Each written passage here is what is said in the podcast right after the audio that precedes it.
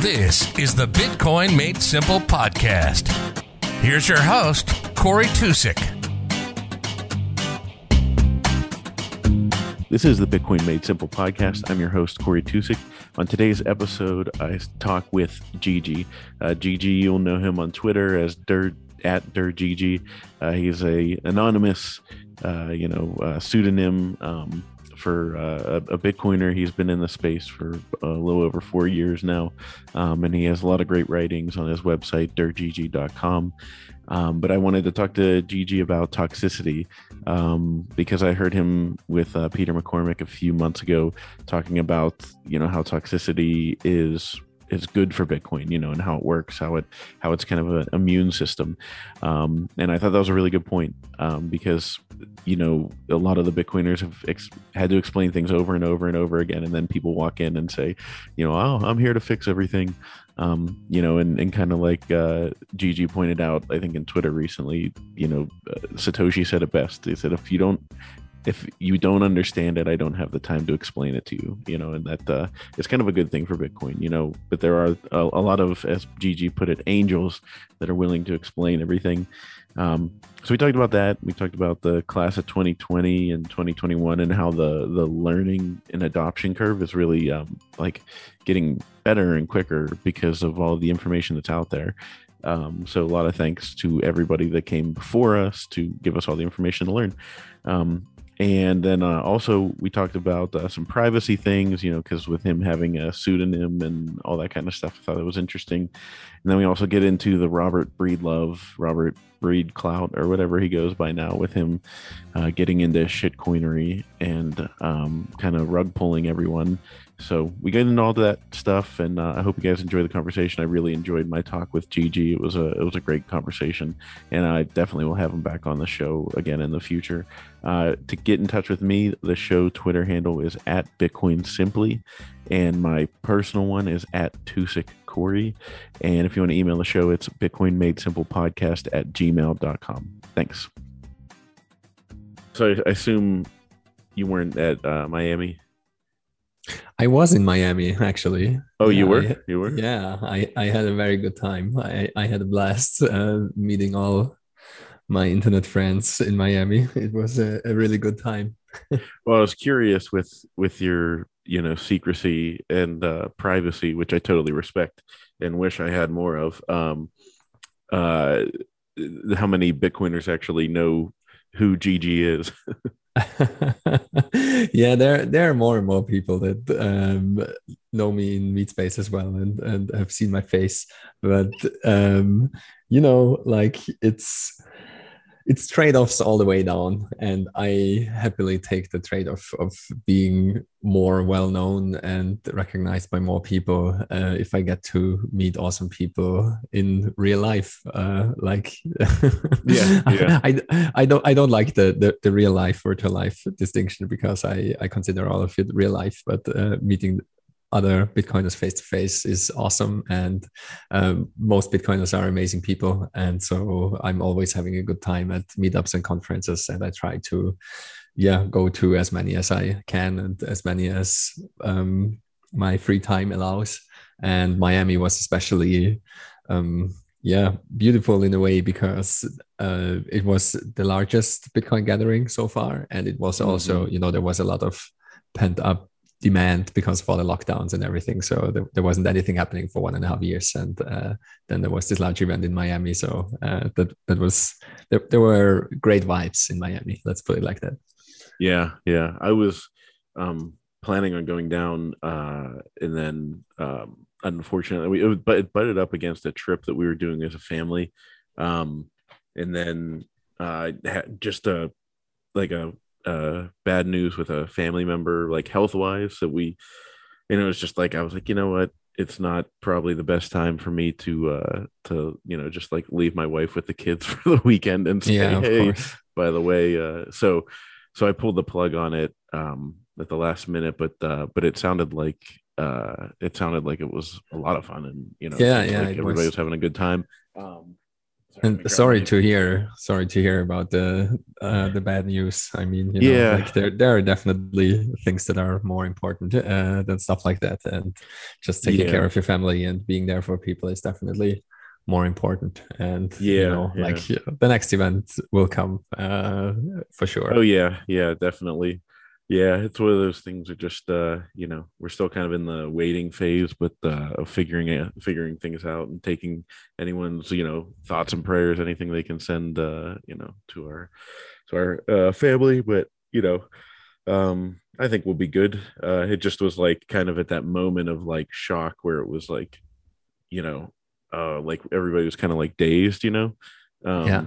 and uh and so it was like well i can't just like leave my wife in in a in a daze you know and yeah of course. um you know so is what it is and um and hopefully we appreciate everybody you know i know i put a message out at the time just kind of saying hey if anybody you know keep us in your thoughts. So it's uh you know hopefully gonna be good news. Um but uh so so how many are people what's it like when people see you face to face is it like do they react like oh that's what you look like you know yeah, I had all kinds of of uh, fun reactions. Um, some people told me they assumed that I was like a 65 year old Italian guy, so they were kind of surprised that I wasn't that old and, and not Italian. Um, yeah, some people were uh, jokingly saying that, that they are disappointed that I'm not actually a, a hot chick or anything like that because not, not, not too long ago, a lot of Bitcoiners kind of cosplayed as like female av- avatars uh, on on Twitter, and yeah, um, I think most people were surprised because I think you just, I, you you have a face in mind if you hear the voice of of someone and Mhm. interact with someone, and um, chances are that your your mental representation of this person is just not correct. So I think the default position is that you are surprised at how how some random person from the internet looks like. But it, Yeah. it was it was a lot of fun because I mean I met some old friends as well. I, I know some Bitcoiners uh, for for quite a while, and uh, they all know what I look like, of course. But um, uh, yeah, a lot of people have seen me for the first time, and it was always really fun uh, to see when when they find out. Like sometimes you know you're standing in a group and and and someone else will introduce you. And uh, and then it's like yeah uh, that's Gigi. And and you you can you can see you know like the, the brain exploding kind of because some people didn't even know that I, I was in Miami and they were really like happy to to meet this mystery person. So that's definitely a, a benefit of um, having no face online that uh, most people are really excited when they find out.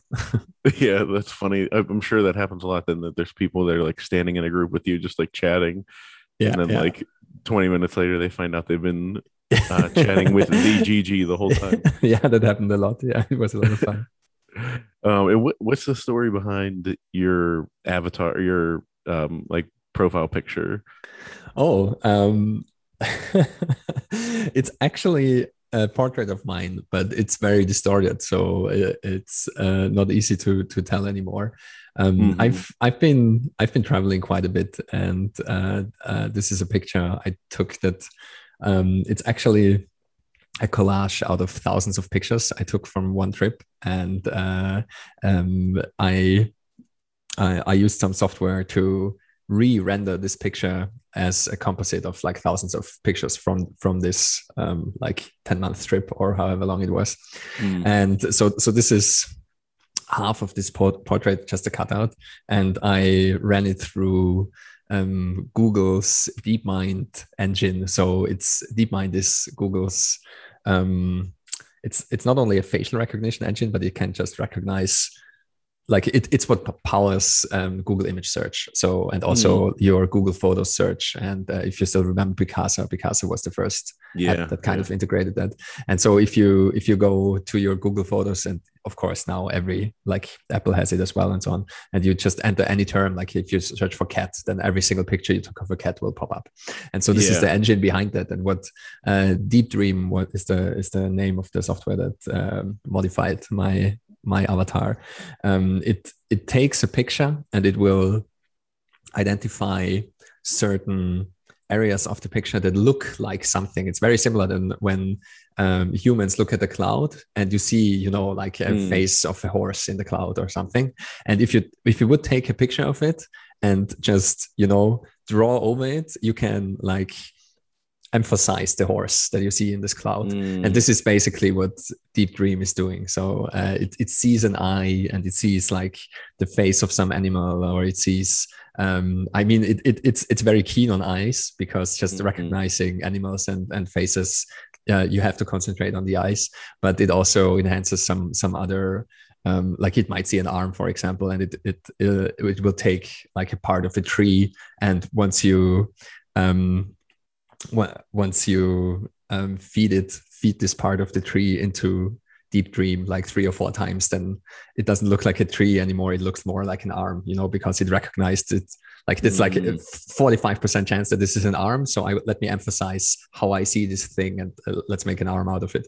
And so that's what happened to my avatar. I I um I, I, I fed my avatar into deep dream for like two or three times and now it's just like this uh, very weird psychedelic looking uh, amalgam of eyes and um, I don't know, like it, yeah. it might look like some small dogs or furries. Or I, I don't know what it is, but well, I had a lot of fun with those all AI thingies, and that's what popped out. Yeah, it, and it works too because it it uh, it's like you can tell that it's you, but like yeah, it, it, it won't help you to identify. recognize my face. Yeah, no, not at all. Um, so it is it is like perfect for what you're accomplishing and it looks cool um is, that, is that something you had to access on the back end or is that like no it was uh like some researchers published it a couple of years ago it, it, was quite a long time ago now i think maybe five years ago or so and uh, you you were able to play around with it i think it's still online i'm, I'm not sure but it was it, it was some early access thingy where um if you were uh, quick enough, um, uh, you, you probably had to wait for like half an hour or an hour until your image got processed, but you you had access to this whole engine and and uh, were able to play around with it. And so yeah, that's what I did for like a, a whole weekend. I, I, fed all kinds of pictures mm. into it and, and saw what came out. Uh, that's I wish that I could do that with my face because I'm like a big privacy person, but um, the problem is like I deleted Facebook, everything. Um, I just made a Twitter handle for myself, but that's specifically because like I own a, seat, a streaming platform now, mm-hmm. and I'm sure as we get going here, there's going to be articles and things that I'm like you know quoted in. So it's basically going to be like a PR mm-hmm. handle for me.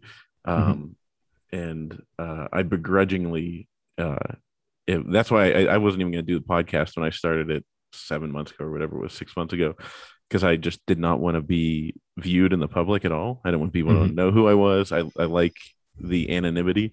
Um, but uh, but once we were the streaming platform that I have going started, you know, picking up and, and it looked like we were going to get investors. I was like, well, looks like I'm going like people are gonna like might know who I am. so, um, not like I'm gonna be popular, like famous or anything, but just like oh, you know, never say know, never, never say well, never. God, I hope not. I really hope not. Um, but uh, but you know, I was like, uh, uh, there's gonna be people, enough people in the movie business that you know, like uh, reach out to me and and uh, seek me out. And and the other thing is too, so there's on IMDb, there's nothing I could do to scrub my name from mm-hmm. credits. Yeah. Um, because I've tried. Uh, yeah, yeah. but yeah, just like I don't even know how it had originally happened. You can add someone your own, but like way back when I started IMDb, it was just like I think they sent the like crew list or whatever. Yeah. And based on the crew list or whatever showed up in the credits, that's how it popped up online. Yeah. Um, so yeah, yeah, so there's it's, no. It's, it's difficult to keep a low profile and a small footprint online. You you also kind of have to think through exactly these things that you are describing. And I think you know, I mean, I'm I'm still kind of optimistic, and there is a reason why a lot of musicians and also actors use they don't use the legal name for mm-hmm. their acting or for their music making, and this definitely helps. And I think that I, I mean the default um, in in the Bitcoin world, I would say, or just in the online world in general especially in the gaming world you know it's like do not use it, it's it's part of the culture to have a nym so it's part of the culture yeah. to have like a handle or like something that is not your your real name. And um i think um i i just want to keep this part of the culture alive. That's also why uh, yeah. I'm not using my my legal name and uh, I, I try to not, not show my face because as you say you know it's almost impossible to scrap something from the internet you know like if if i if i really show my hard. face once then uh, it's it's basically over you know like it's it's uh, the, everything on the internet is, is forever and especially the, the Streisand effect is uh, hardcore because if you want to um, if you actually want to delete something, people make will make sure that it gets um, replicated and multiplied, and uh, ten thousand different backups are gonna be made from oh, your face, yeah. and then yep. you you make everything worse by trying to delete something off the internet. Yeah, that's why I quietly I did a, you know like the Irish farewell, but I did it. Um, I just quietly left Facebook, and I pretty much not used it anymore. You know, yeah. it's kind of like it, it, was pointless to me. Um, no, I think that's good. You know, like I, I, I, I, I mean, it's it's well known in the security community for example that security is not a thing but it's a process. You always have to make sure that your um, your security practices are up to date. And it, it really is something that you have to do every day like your your, your chores in your house. You know there's never so, something like a clean house doesn't exist. If you live in it you it's a constant process to keep it clean. And the exactly. same goes for for security and the same goes for privacy as well. So um, reducing your online footprint is a process and just keeping your online life private is a process. And and everything helps so you know deleting facebook helps um, switching to an im helps um, removing photos from your internet uh, from the internet where, where you can you know like uh, not using your if you want to do that you know i mean there, there are different mm-hmm. different ideas around do that yeah exactly like I, and i'm i'm all for that i think you know in bitcoin especially we we need the public figures and we also need the um the, the more figures. private yeah the more private voices and like the, the, the faceless voices because michael saylor for example he's a very public figure and he if he's appearing on cnbc he not it's not like he cannot speak his mind because he is playing the role of a multi-billion dollar ceo yeah. But some random guy that has no name and no face on Twitter, you can make sure that he can speak his mind. You know, like the, those are the the differences. You know, the and. I think we need we need those those public personas, and we need the hardcore privacy advocates um, uh, that don't take any crap from from anyone, and we need everything in between. And I see myself as, as someone in between because you know, of course, a lot of people in Bitcoin uh, know who I am, and uh, I've I've worked with multiple companies, and uh, you know, I'm an advisor to some companies companies and I'm an investor in some companies. So obviously some people know know my real name. I mean, there's mm-hmm. no way around this. yeah, you can't hide that. Yeah, but but it it it's still like in in Miami at the conference, it was obvious what are the the benefits and the drawbacks of of these different stages of uh, anonymity because if you're Jimmy Song, for example, you can't go like 10 Two meters through without, the conference yeah. without being recognized. And, and I was I was discussing this with someone uh, while sitting at the floor and just chilling uh, uh at a part of the conference that was uh, rather quiet and there was you know nice AC blowing because it was really hot all the time and we, we just had a nice moment and, and something to drink and uh, we're just chilling there. And um, yeah, he just got to know me and we were talking and um, and I was just explaining to him that it's so nice if nobody knows your your face because you can just you know wander off to some corner and just chill like we're doing right now and you can wander through the messes and nobody will recognize you except you know your your 20 friends or someone uh, uh, uh-huh. something like that that know you and while while I was talking about that Jimmy Song came in and he didn't make it two feet like you're saying and then a, a film crew a film crew stopped him and uh, was uh, begging him from interview and he, and he was held up for like half an hour because they, they did this interview on the spot that you know big microphone guy and and yep. big camera and all of it and you know some people even have it worse you know if you look at max keiser or michael saylor like they they they, they can't even enter the conference. You know, they have to sneak in at the back door and give a talk. They sneak out at the back door again, basically. yeah. so yeah, there's it's it's just trade-offs all the way. You know, the benefit is everyone knows you, everyone recognizes you, and uh, you you know you have there there are some benefits to that as well. And um, yeah, the benefits of of having no faces that you can move freely and uh, you you this won't happen to you people won't stop you and uh, and you can again like just sit in the corner at the conference and, and chill for a minute mm, oh that's that's the life um that's you know we at the so specifically all the markets for the film business and like film festivals um you'll get like a badge that you have to wear to get in and out of everything like mm-hmm. most conferences um but they they highlight if you're a, a quote unquote buyer or like somebody that is you know in charge of some kind of distribution and can get your movie out there they give you a green badge so like you're walking around this festival that is like the streets are just packed with aspiring filmmakers.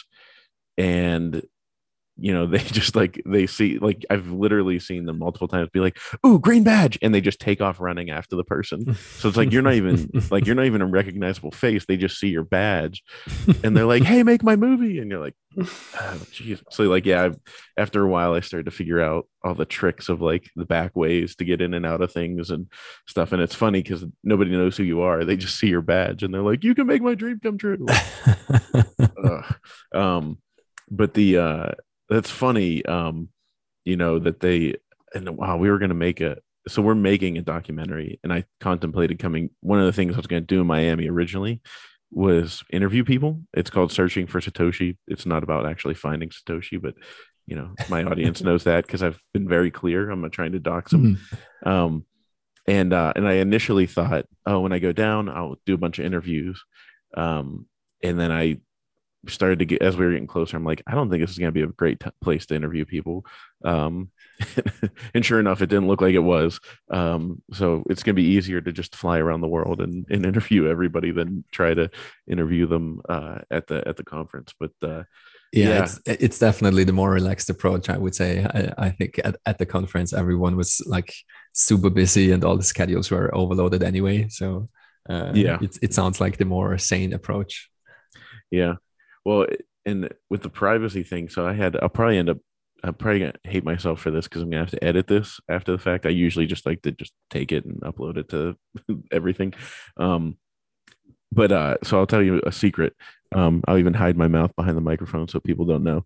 Um, so I uh, do you remember a couple years ago whenever there was a so yeah so I was behind that uh, campaign and it was trending like number one on Twitter that entire day. And like other big things happened that day, and we unseated it all.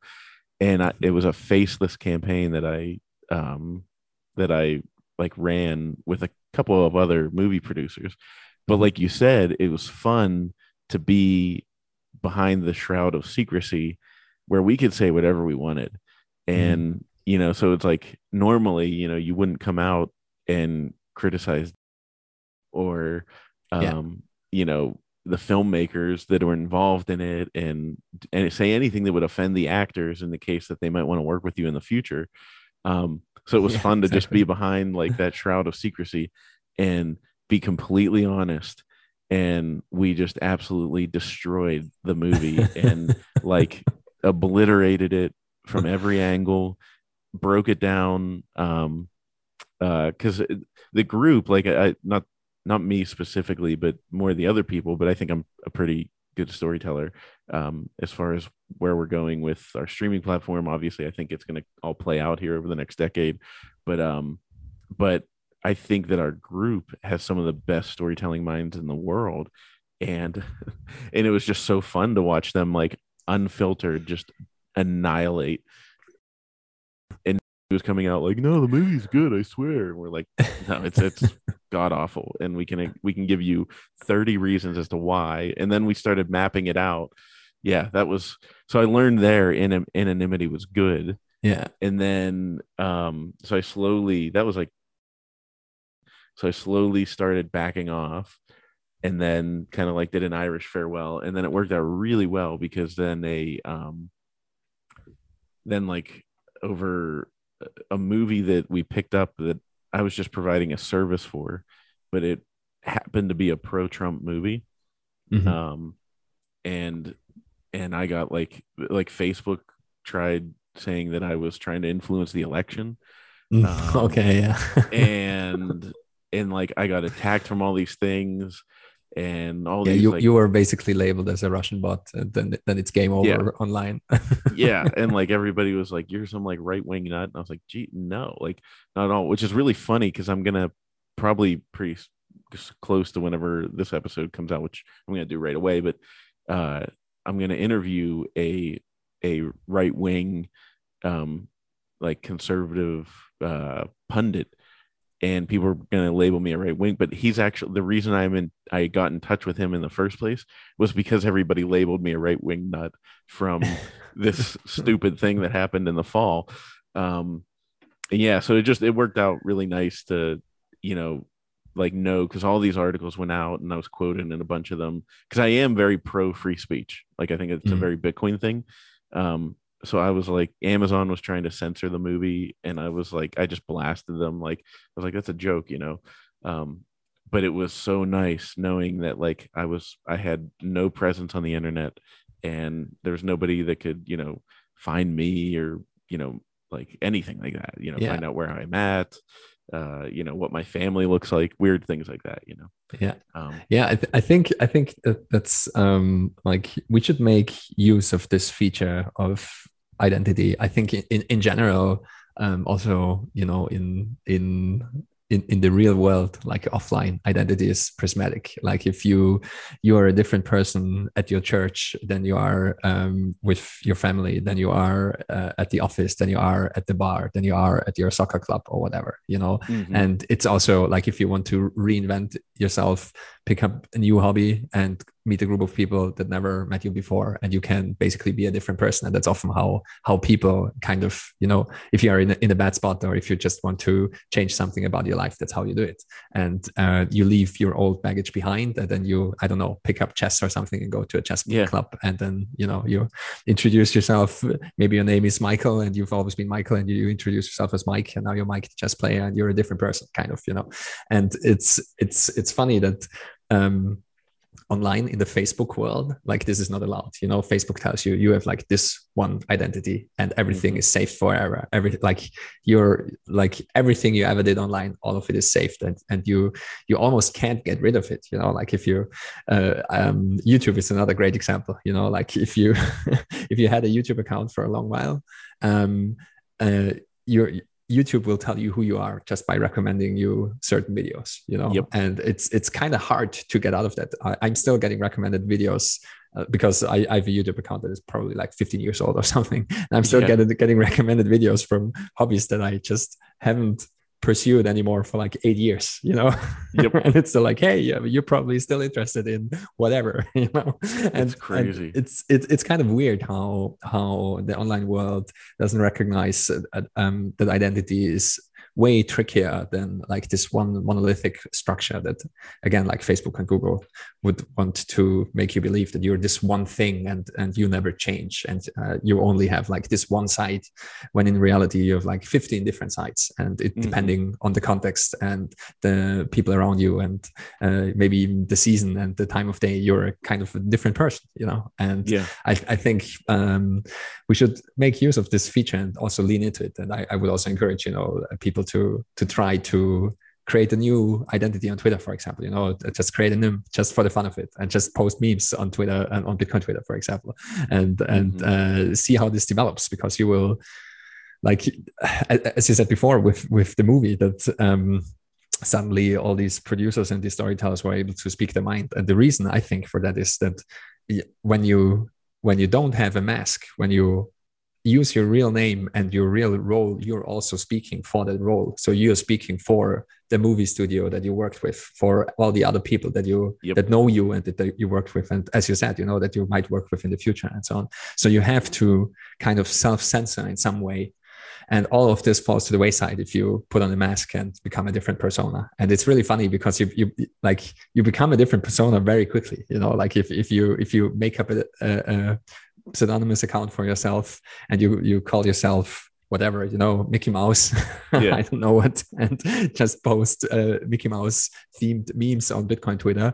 You will fall into this role very quickly. Like you, human psychology is really funny that way that you know you you you, you tell someone even if it's yourself this is your role now and people will kind of grow into this role. And i think it's it's really hilarious how, how this works out. And i'm i'm kind of disappointed in the in the large players online the googles and the facebooks and uh, the amazons of this world that don't recognize identity for what it is. They, they will always tell you that you are this person and like you have this name and this is your government mandated mm. id and you never change. And this is your identity this is your profile these are the advertisements that you like these are the products that you like.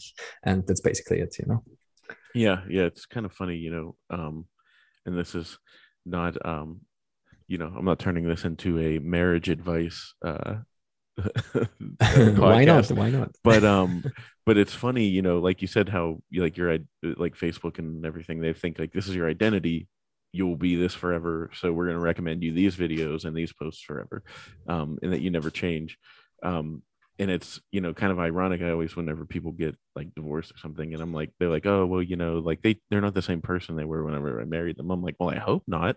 Like yeah. you know it, you gonna not grow and like change? Like obviously you have to grow and change together. Like that's the point. Um yeah. and everything but it's like I was just like, I, I always am like, really, like you, you hoping that you don't change for the rest of your life, like, yeah, yeah. like you're gonna have marrying at marrying at 21 and being surprised that at 65 people are different people. yeah, exactly. It's like what, like obviously, like you should be like constantly growing and changing. That's actually another reason why I did the the the podcast because I was like, I was kind of in my comfort zone, you know, like like we were saying, like the anonymity. Mm-hmm. Um, and like just running companies and not being out there. And so it's like you got to push yourself out of your comfort zone and and and try things. Um, so, uh, but yeah, it's like you know, if you're not growing and changing, what are you doing? You're just keeping the status quo. You know? Yeah, absolutely. You know, uh, stasis is death. Like if you're not changing anymore, you're you're that's that's well that's what happened to you. Yeah, exactly. Um, so wow, I, I, didn't think we were going to go that route, but I love that. Um, uh, you know, I'm a big fan of you know following you. I think uh, I'm trying to remember the first time I, uh because I'm new to the space, um, so really started getting in, started following it in like 2018, but like actually invested in uh, spring of 2020, and um, so I've been slowly becoming more and more entrenched. Um, but what's your story? You know, how did you get into you know uh, Bitcoin and and where did you first come across it? And you know what's your origin story? Yeah, my my origin story is rather simple, um, but also rather kind of boring. I would say I come from the tech side, so I've I've been a, a software engineer um, yeah, for most of my life for the last like 20 years. And I always did something with computers and programming. And um, I ended up studying computer science and um, that's where I discovered Bitcoin. Uh, some friends of mine were playing around with quote unquote blockchain technology, uh, mm-hmm. but th- that was very early. Like it was the only thing that existed was Bitcoin, and I think it was around the time maybe I don't even remember when the the first fork was, which was uh, Namecoin, but a- around the mm-hmm. time it was um, some smart computer science people thought that um, yeah, Bitcoin is cool and interesting, but you know, the real revolution is the blockchain technology that powers all that. And I was working with some of those people, and I, um, yeah, I made fun of those people for like two years at least. It took me a very, very long time to take Bitcoin seriously, and it took me even longer to really get into it and understand it uh, on a deeper level. Um, I had no training um, in like money or economics. I had no idea what money was. I I, I was never interested in money, like not in the mm. least. yeah, I was yeah. more on me the, either, really. Uh, you know, like I, I, I was a big fan of the futuristic uh, Star Trek universe where money doesn't exist anymore and uh, the whole humanity um, thrives um, like altruistically towards the betterment of humanity and exploration and science. And you don't really need money because you have replicators and infinite energy, basically. Mm. And um, so that was the universe I was working towards. And uh, of course, all of that changed drastically now. yeah, yeah, no, but and here you are. but yeah, um, so I think I, I, first heard about Bitcoin in like 2013, 2014, and then it took me again like one or two years uh, to uh, not dismiss it every week because I really, I, I, literally dismissed it like all the time. And people around me were actually working on like blockchain stuff, and uh, I was oh, just wow. always, um, always uh, smiling at them. And it, because I, I thought I knew my computer science, you know, and I thought I was already interested in distributed systems and uh, networks and just the security in general. And I, I was sure that every computer system um, like there was no such thing as perfect security. Every system can get hacked. So I, I was just always assuming that Bitcoin will get hacked and then it's game over because we've seen the story before. You know, yep. people try to make digital money and it just never works. Um, and I, I never gave it a, a, second look or a deeper look. And um, I think like after the third time that Bitcoin still refused to, t- to die, I was slowly getting more interested. And, you know, I mean, uh, you probably heard, heard the story uh, a dozen times already, but it's, it's very, like, it's the same story that for, for most Bitcoiners. It's just, what, this thing is still not dead. And, uh-huh. and so, yeah, I slowly, slowly, slowly started uh, to look more into it. And I think my first um, kind of insight that that kept me interested was I realized that it's kind of like BitTorrent but for money. So in the mm. sense that nobody can do anything about it, like you, it, it can, it will always find ways to root around thing, like people that try to shut it down. And um, so I understood that it's kind of very resilient. I understood this kind of early on, and and that's what I thought was just very interesting. That you know there's this system that that does some interesting things. And for me, it wasn't very interesting, you know, like sending around money. How interesting can it be? Um, yeah. But it, it was not, it, it, wasn't something that you could simply shut down. And that's also what I find so interesting about the internet, you know, like you, shutting down the internet is really hard. I mean, it's, yeah. I would, I would argue it's easier than shutting down Bitcoin, but it's still, it's still really hard, you know? And as we can see with the Great Firewall of China, for example, uh, trying to block, um, yeah. internet traffic in general is kind of hard. You know, people will find a way to root around it. And that's the whole idea of the internet. You know, the whole idea of, of packet switching and the internet is to make it resilient uh, for attacks. Like if half of the network goes offline, it doesn't matter. You know, packets will find their way. And the same, of mm-hmm. course, is true for Bitcoin. The whole point of Bitcoin is to to create a system that nobody can stop. That's the whole point of it. Because um, Satoshi knew that if you have to build it like that because everything else will be stopped by governments. You have to build something that can't be stopped by it doesn't matter who, you know, like not even himself, mm-hmm. not no one, not not the developers, not the miners, not the users. Everyone is the enemy, you know, like that's kind mm-hmm. of the mm-hmm. idea. And the kind, mm-hmm. it, it, that there must not be any entity that that can stop this system, because if there were such an entity, governments will subvert it. Eventually, and, they'd and be will corrupted. eventually shut it down. Yeah, exactly. And and so um, that's kind of what hooked me in and yeah, so um, around the 2017 bull market with all the the um, shitcoin mania, the ICO mm-hmm. mania, I was I was for the longest time I was in the camp of programmable money and that's that's what's what the revolution is and that's what's really interesting. So i was very interested in ethereum and i was when ethereum kind of came out i was super interested in it and i was actually an early ethereum bull and um, trying to understand it as best as i can. I was even you know like i was writing smart contracts and stuff like that. I was actually playing around with solidity and uh, getting deep into the technicalities of it. I, I always think it's hilarious because i get a lot of flack from uh, altcoiners now as a Bitcoin maximalist that I'm so ignorant of all the other projects, yeah. you know, and and stuff like that. And I've probably read like more than 100 white papers of uh, other projects. So, um, you know, I used to be a computer science researcher, so I, I, have the means to read those things and try to make sense of them. And I, I was running a lot of like different software implementations of various altcoins, um, most of them unsuccessfully because it was just not, I yeah. was just not able to sync up nodes and, and stuff like that.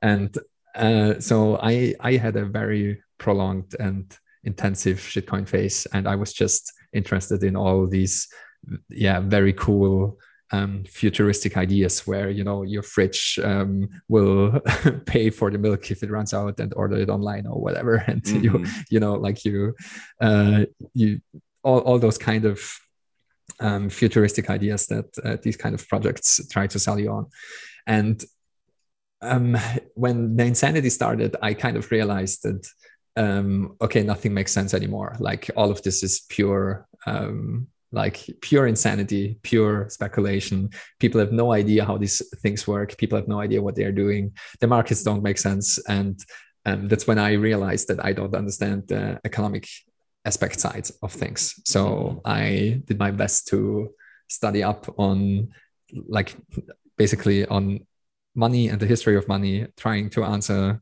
the question over and over and over again what money actually is and trying to understand what exactly like why do all these systems need money to secure yeah. themselves? And uh, why you know why why every single altcoin project has its own coin? Why is that? Why that why why must this be the case? And so i started to understand these things and um, slowly but surely i realized that uh, what makes bitcoin special in the end and what makes bitcoin special in the end is that it came out of nowhere. It was like this this gift from cyberspace from an unknown creator that grew organically and um, you know survived without any eyes on the space, without any monetization in the first year, and uh, again like grew very organically and monetized organically and the biggest gift that Satoshi gave to the world was that he gave, handed over the project and disappeared because yeah. Bitcoin is the only project now that has no leader and came out of nowhere. And you cannot re- replicate that. And every other project has a leader and has a team that can steer the project in some direction.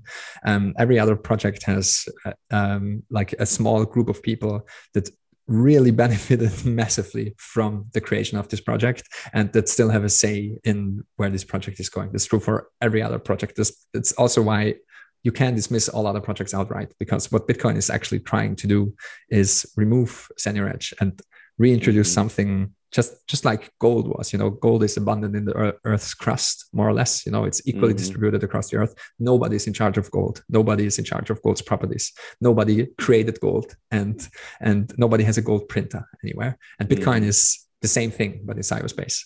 And so that's like the sound money aspects of bitcoin are what is actually the most important. And it took me you know like two years or so to to realize that. And that's when i started writing about bitcoin because i understood that this is not about technology. This is so much bigger. This is about society mm-hmm. and fixing fixing the ills of uh, that fiat money introduced and and fixing like so many levels of society that are currently broken. Like if you don't have a sound money to coordinate economic action in a society, nothing good comes of that. And we see mm-hmm. this, I think, at a large scale um, on multiple levels of our global society. That society is just corrupting itself, and we live in this, you know, in this consumerism, um, very short time horizon um, mm-hmm. consumer culture. Just it's it's it's easier to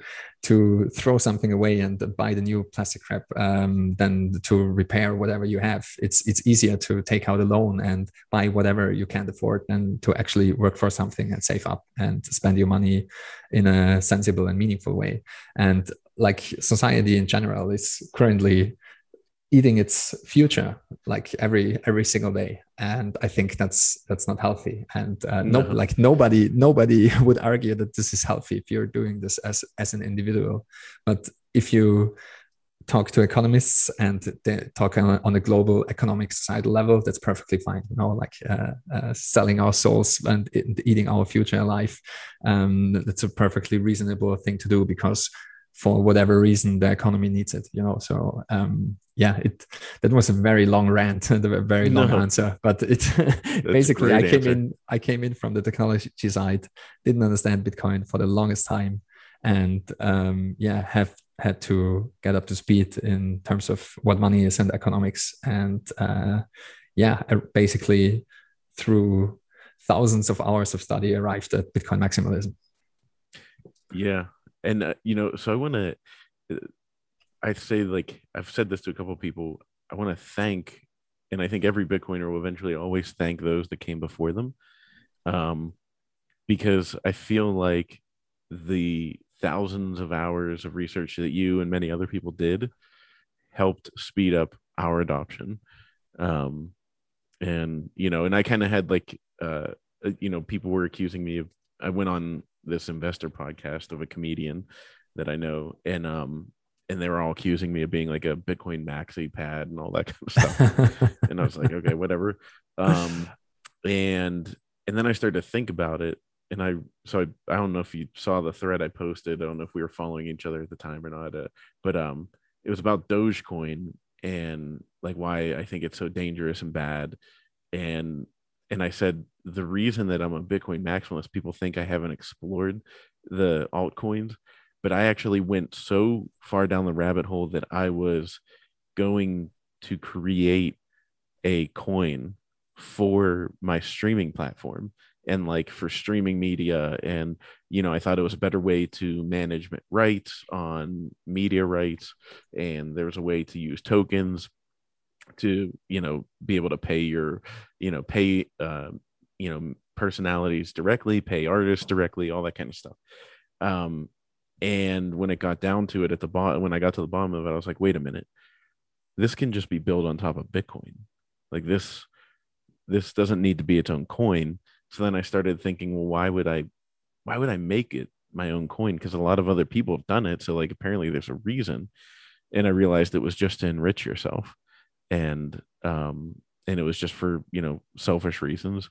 Um, so yeah, so I, I literally scrapped it out of the uh, the the pitch deck of uh, my streaming platform. Um, and and I was like, no, this is a joke, and that I think is when I became a Bitcoin maximalist. But I say all that because it was easier for me to research that reading people like you, you know, um, Knut, you know, listening to Guy Swan um, on a regular yeah. basis, and uh, you know, all the podcasts that are out there, where it just helped me come to that realization a lot quicker. Is that something you've noticed with the the newer classes that um, they don't yeah. have to dig for as long because the information is more readily available? Yeah absolutely. I was very surprised um, like i still am very surprised of the 2019 2020 and even the 2021 class you know the class of 2020 class of 2021 everyone seems to be able to get up to speed really quickly. So i'm, I'm of course you know super happy about this. I'm always happy when people tell me that my my stuff is useful. And i that's the, the reason why i wrote 21 lessons and all my other things is um, i made almost all the mistakes that you can make in Bitcoin. You know, like it took mm-hmm. me such a long time to understand it. I I like I I I didn't only do a detour in shitcoin land, like I was living in shitcoin land for you know a, quite a long time. You were the and, manager of shitcoin land. I I had a very um, comprehensive shitfolio. Yeah, so so um, I I was buying um, I was quote unquote investing in all the interesting tech projects and and stuff like that. So yeah, I I did everything wrong that you can do wrong. So I learned all the lessons. I they were all very expensive lessons. Um, I, I think I, I made every mistake except for cloud mining. That's the only thing that I didn't do. But you know, I mined myself. I I mined uh, I I mined multiple altcoins.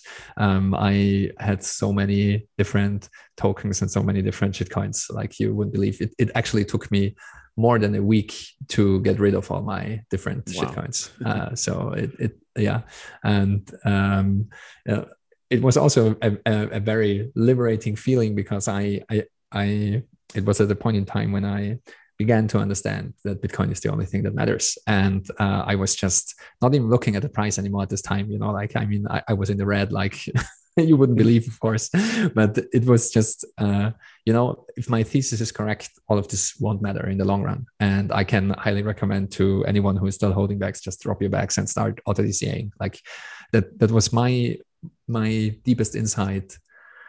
Um, was that it doesn't like we are still in the exponential adoption curve of Bitcoin. We're still so insanely early. So mm-hmm. um, if you if you got in like last year or two years ago or this year, if you get in next year or like uh, in two years from now, it doesn't even matter. You know, we're we're still we just bridged into the early majority of adopters worldwide. Um, mm-hmm. like not even worldwide in, in the Western world. You know, like in, in the developed world because there's not everyone has internet. You know. yeah. so uh, the worldwide statistics are still at the um, at the we're still at the innovator stage but in, in the US, we just crossed into like 11 or 12%. And, and that's the definition of the early majority, uh, the early adopters. I'm sorry. and so we still have the whole parabolic adoption curve before us and so the smart thing to do is just to accumulate as much satoshis as you can and the easiest way to do that is to do something productive to do something meaningful to do something that you enjoy earn money and just you know buy bitcoin. Yep yep. It's, and of course like if you can earn earn bitcoin directly you know that's a, a lot of, of bitcoiners uh, uh, that like that's the goal you know. But still like if you if you are building stone walls just keep building your stone walls earn a lot of money and live below your means and just every week, every day, every month. It doesn't like the the, the frequency doesn't matter too much. Just buy Bitcoin what you can afford, and it's it's it's so easy now. All these services exist that help you to auto DCA, and you just quit mm-hmm. smoking, mm-hmm. quit drinking, and the money you save just see it as like your insurance for the next two or three generations to come because that's actually yeah. what it is you know like if if the bitcoin if the if the bitcoiner thesis is correct then this is what will happen. And I, am convinced that this is what will happen. So I've been doing that uh, the last couple of years, and I, I can't recommend it highly enough. And it also takes all the stress and volatility away because I know exactly like my inflows, how much I earn.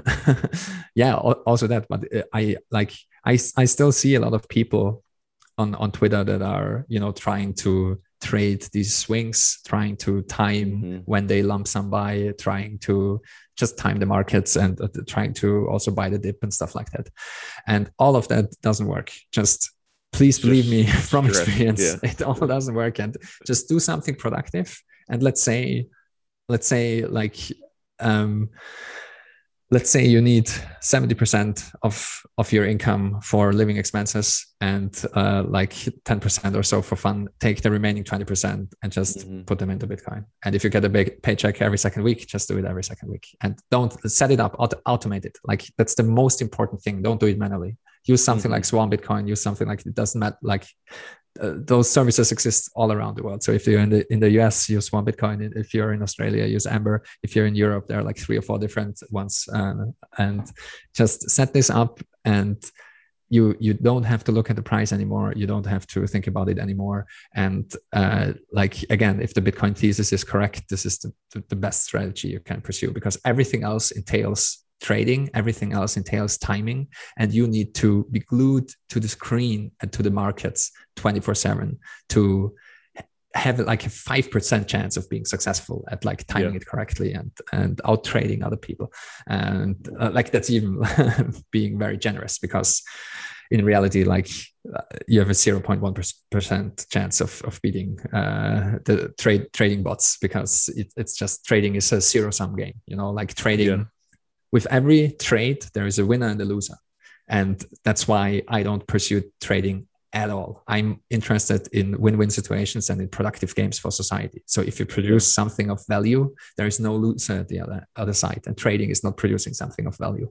So I hate trading with a passion. Not not not that I'm like especially bad at it or anything like that. I don't I don't hate it because yeah, I just hate it out of principle. You know, like yeah, it's the principle behind it. It's it's a win-lose game it's you don't you're hoping to sell anything. something for a high price that's going to go down which and there's always there's always downside a, for somebody else. like if, if if you if you create a car or something you produce something out of raw materials that is a net benefit uh, for society. If you if you if you trade money against another money it's a win-lose situation. It's not a win-win situation. So you don't actually produce anything of value by trading monies against each other. And money te- always historically tends towards one and this is what will happen in the next 10 years as well. Bitcoin will lead everything else up. I mean, there's a reason why we have the petrodollar system, why everything like the whole world runs on, on the US dollar, you know, that yeah. there is a reason for that. And that's because money tends towards one. It's just mm-hmm. because of stupidity and fiat the fiat world we're living in and the current legal tender laws we actually reverted to something approximating a partial barter economy because we have like 15 or 50 different currencies all across the world and we have to trade them against each other for our economy to make sense. And the, the forex markets so the for, foreign exchange markets they are like 10 or 15 times or something ridiculous like that of the global gdp so just you know trading monies against each other which money should be you know a store of value and uh, something that um, carries price signals just to make sense of this these different barter economies kind of that we have like trading those monies against each other. It's to me it's just a destruction of of productive capacity because all those people that are in these markets they could actually do something productive you know? If we just mm. use one money like we did on the gold standard everyone could you know this problem is taken care of this coordination problem of society is taken care of and everyone could do something productive like you know i don't know build houses build cars and produce food and whatnot Create and so that deliver yeah. abundance again know, again innovate. like the, a, a, very long rant but I, i'm just I, I hate it with a passion because it's just uh, you know it's basically um, digging a hole at one place and just uh, filling it up again like uh, two hours later. That's what trading currencies against each other does. It's it's it's it's all kinds of stupid. And i really hope that in the long run bitcoin will fix this as well because i, I truly think that um, in a free market for monies the hardest money will win. Bitcoin is the hardest money, and I won't like uh, it's because of the path dependent nature of Bitcoin. It's impossible to create harder money after Bitcoin. You know, in mm-hmm. uh, it, it it would have to be something completely different. But to clone the Bitcoin system and fiddle with some parameters and try to create a more sound money it doesn't work. Like it's not uh, again, it's it's it's related to what we've said before. You know, Bitcoin is this like gift from cyberspace, gift from Satoshi, if you want, uh, that grew organically in the shadows for the longest time. And uh, it has this path dependent property and it uh, monetized very naturally and this is something that you can't replicate you can't have the second bitcoin come out of nowhere you know and mm-hmm. of course you know you also have the physical infrastructure that you can't copy like all the miners that are deployed for mining bitcoin and if you want to use those miners you would have to compete with bitcoin's algorithm directly which doesn't work because why would any miner switch? And uh, so basically all the different cryptocurrencies are in competition with each other because all monies are in competition with each other because all monies fight for liquidity. You know like the us dollar is fighting with the euro uh, if, mm. if, it, if it comes down to it. And and uh, all proof of work chains are fighting for hash rate. And that's why it's it's it's a winner takes all market hands down like there are those two effects and there will only be in the very long run there will only be one game in town and i'm I'm convinced it will be Bitcoin. And if you look historically back at all the other shit coins, if you look at Coin Market Cap like five years ago, uh, there were very different coins on the top. So all you know, all the shit coins they always die and move into. Uh, like they, they, won't be relevant anymore in a couple of years. I think. Mm-hmm.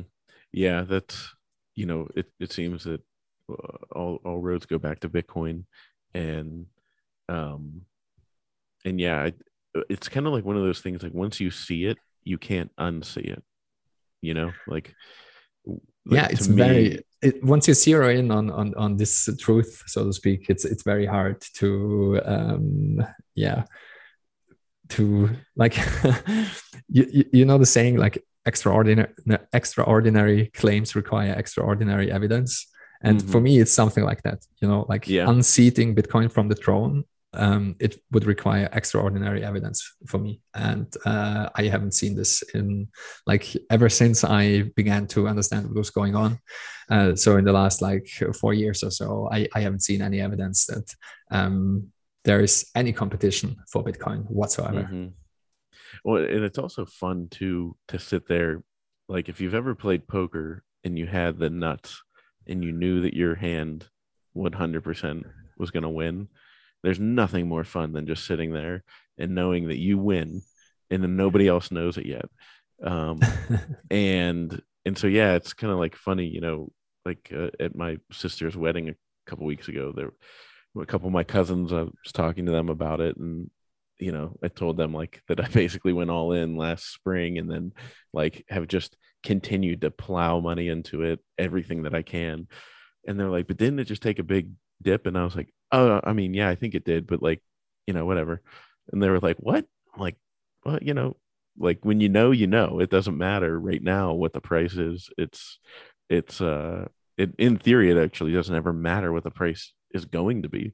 You know it's going to consume everything around it and suck it all in and everything and it'll just it's a black hole that's going to devour everything until it's the only thing that's left and uh and they were just like looking at me like wow i can't believe you're that convicted and i'm like i'm starting no, to no, know no. They, they can't believe that you are actually a conspiracy theorist like that's that's that's the reaction usually yeah yeah i know and it's like and you just say these. It was funny. I, I my cousin, who I mean, she's a little bit older than me, but not that much older.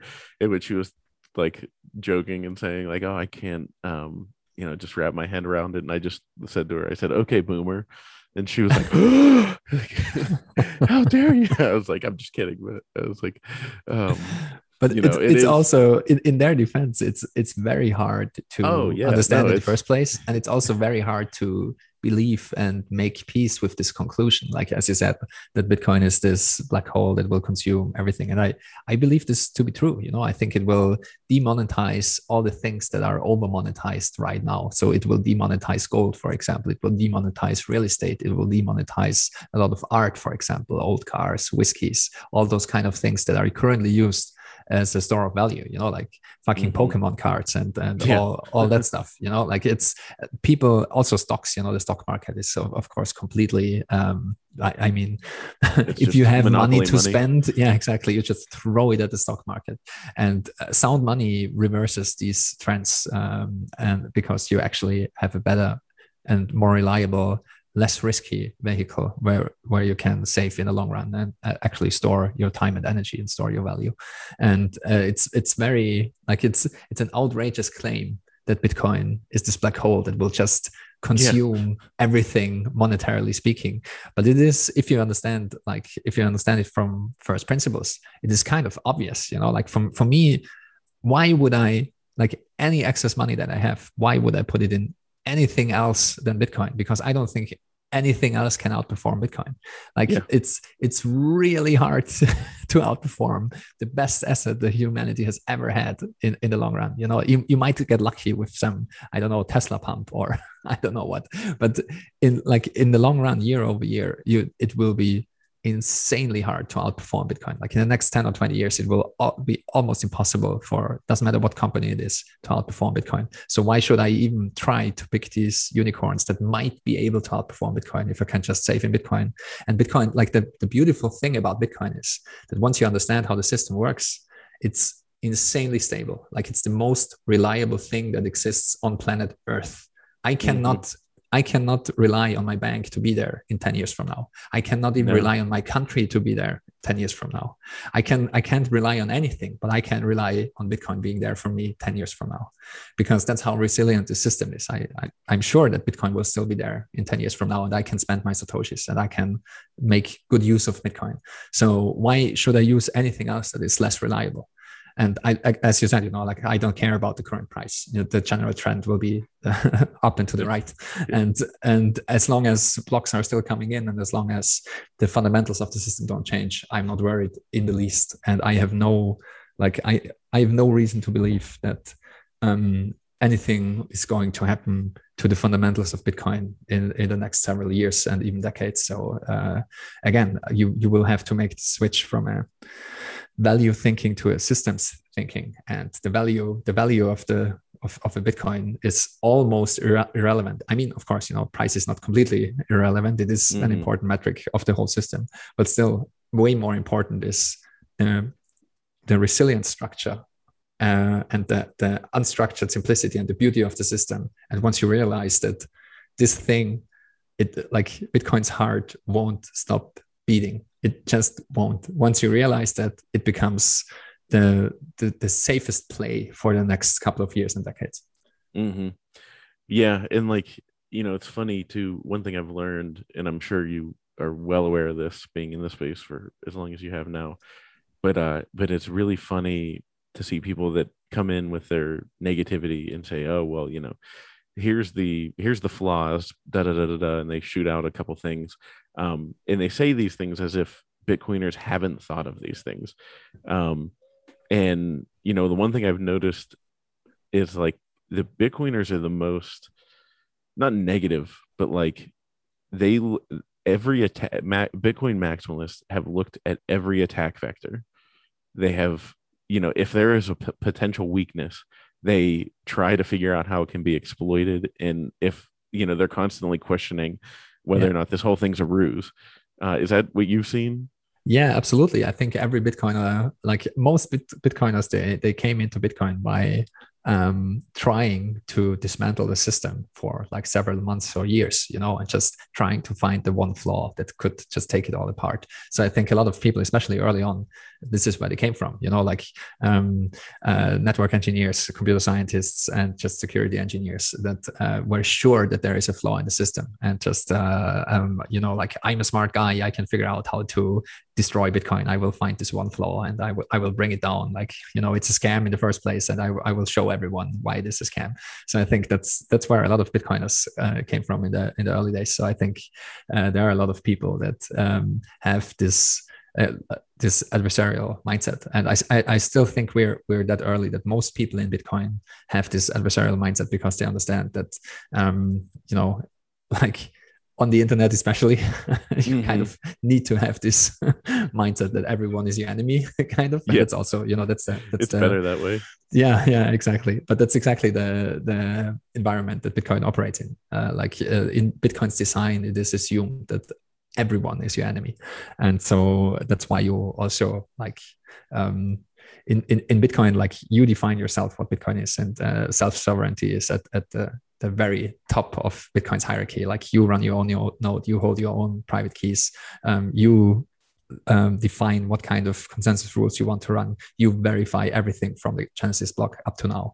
And also, like if, if you want, you can mine and all of it. Like you can be part of every part of Bitcoin and you can just verify everything for yourself. And this is how the system operates on a, on a technical level. And I think um, that most Bitcoiners that uh, like most maximalists, they they understand that very deeply, and that's um, why um, like the best criticism of Bitcoin is be ahead from Bitcoiners directly. Yeah. and that's also I think it's a funny phenomenon how um, Bitcoin criticism over over time got actually worse and worse and worse. And I'm I think we're at a low point now when it comes to criticism. You know, like the, the basically the, the, the summary of Bitcoin criticism is that um, it's actually not finite because you can um, you know you can divide it. you, you, can like you have this one pizza and you can solve world hunger, hunger because you can just atomize the pizza and every child will get like two atoms of the pizza and that's how you solve world hunger. Like that's one criticism.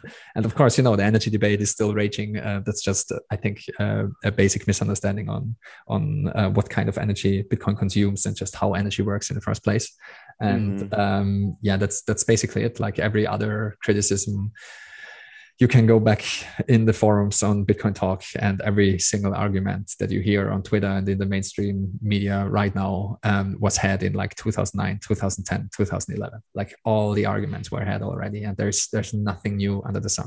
And um, yeah, basically most Bitcoins, most of Bitcoin's critics, they have to resort to blatant lies and um, they will tell you uh, that, for example, Bitcoin is too expensive for Bitcoin doesn't scale and the Lightning Network doesn't work, which is a complete lie. Like I'm getting paid mm-hmm. on Lightning almost every minute. You know, like I, I I'm a, a um, I have a German podcast and we set up um, podcasting 2.0, which uh, allows you to receive streaming satoshis. So uh, people that listen to it can actually stream sats your way. And they can also you know clap when they find one part of the podcast uh, especially entertaining or meaningful. And so in my lightning wallet i receive payments almost every minute. It's like if you tell me bitcoin doesn't scale and and the lightning network doesn't work you have just no idea what you're talking about. Like bitcoin is so far ahead.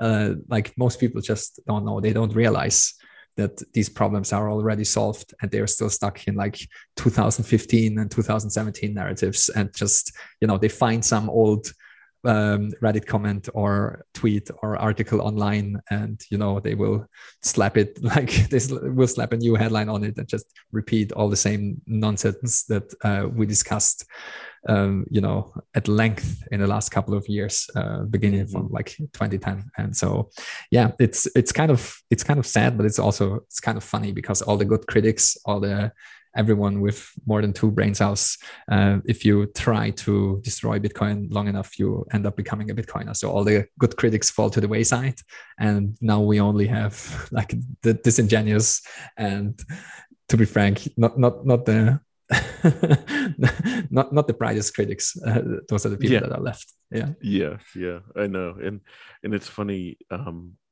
you know, because I like people getting eviscerated by like whenever somebody comes in to criticize and then they get so upset they're like oh my god everybody was so mean when i walked in that room. And it's like um and i when you were talking to peter i don't know probably back in the spring or something like that um and and i it really struck a chord with me because i can't imagine like you said you were like how many times they've heard this argument?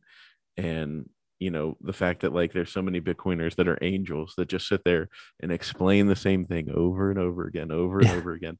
And like me personally it's like i've been you know hardcore in the space for a little over a year like paying attention to it um and you know living it. And then for like the better part of a year been a bitcoin maximalist.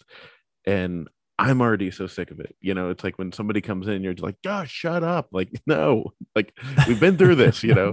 So it's like um you know I, I i agree with you that like there are some some bitcoin angels out there but like how frustrating is it to just hear people come in and be like no we never thought of that. Oh my god like you've got to be kidding me.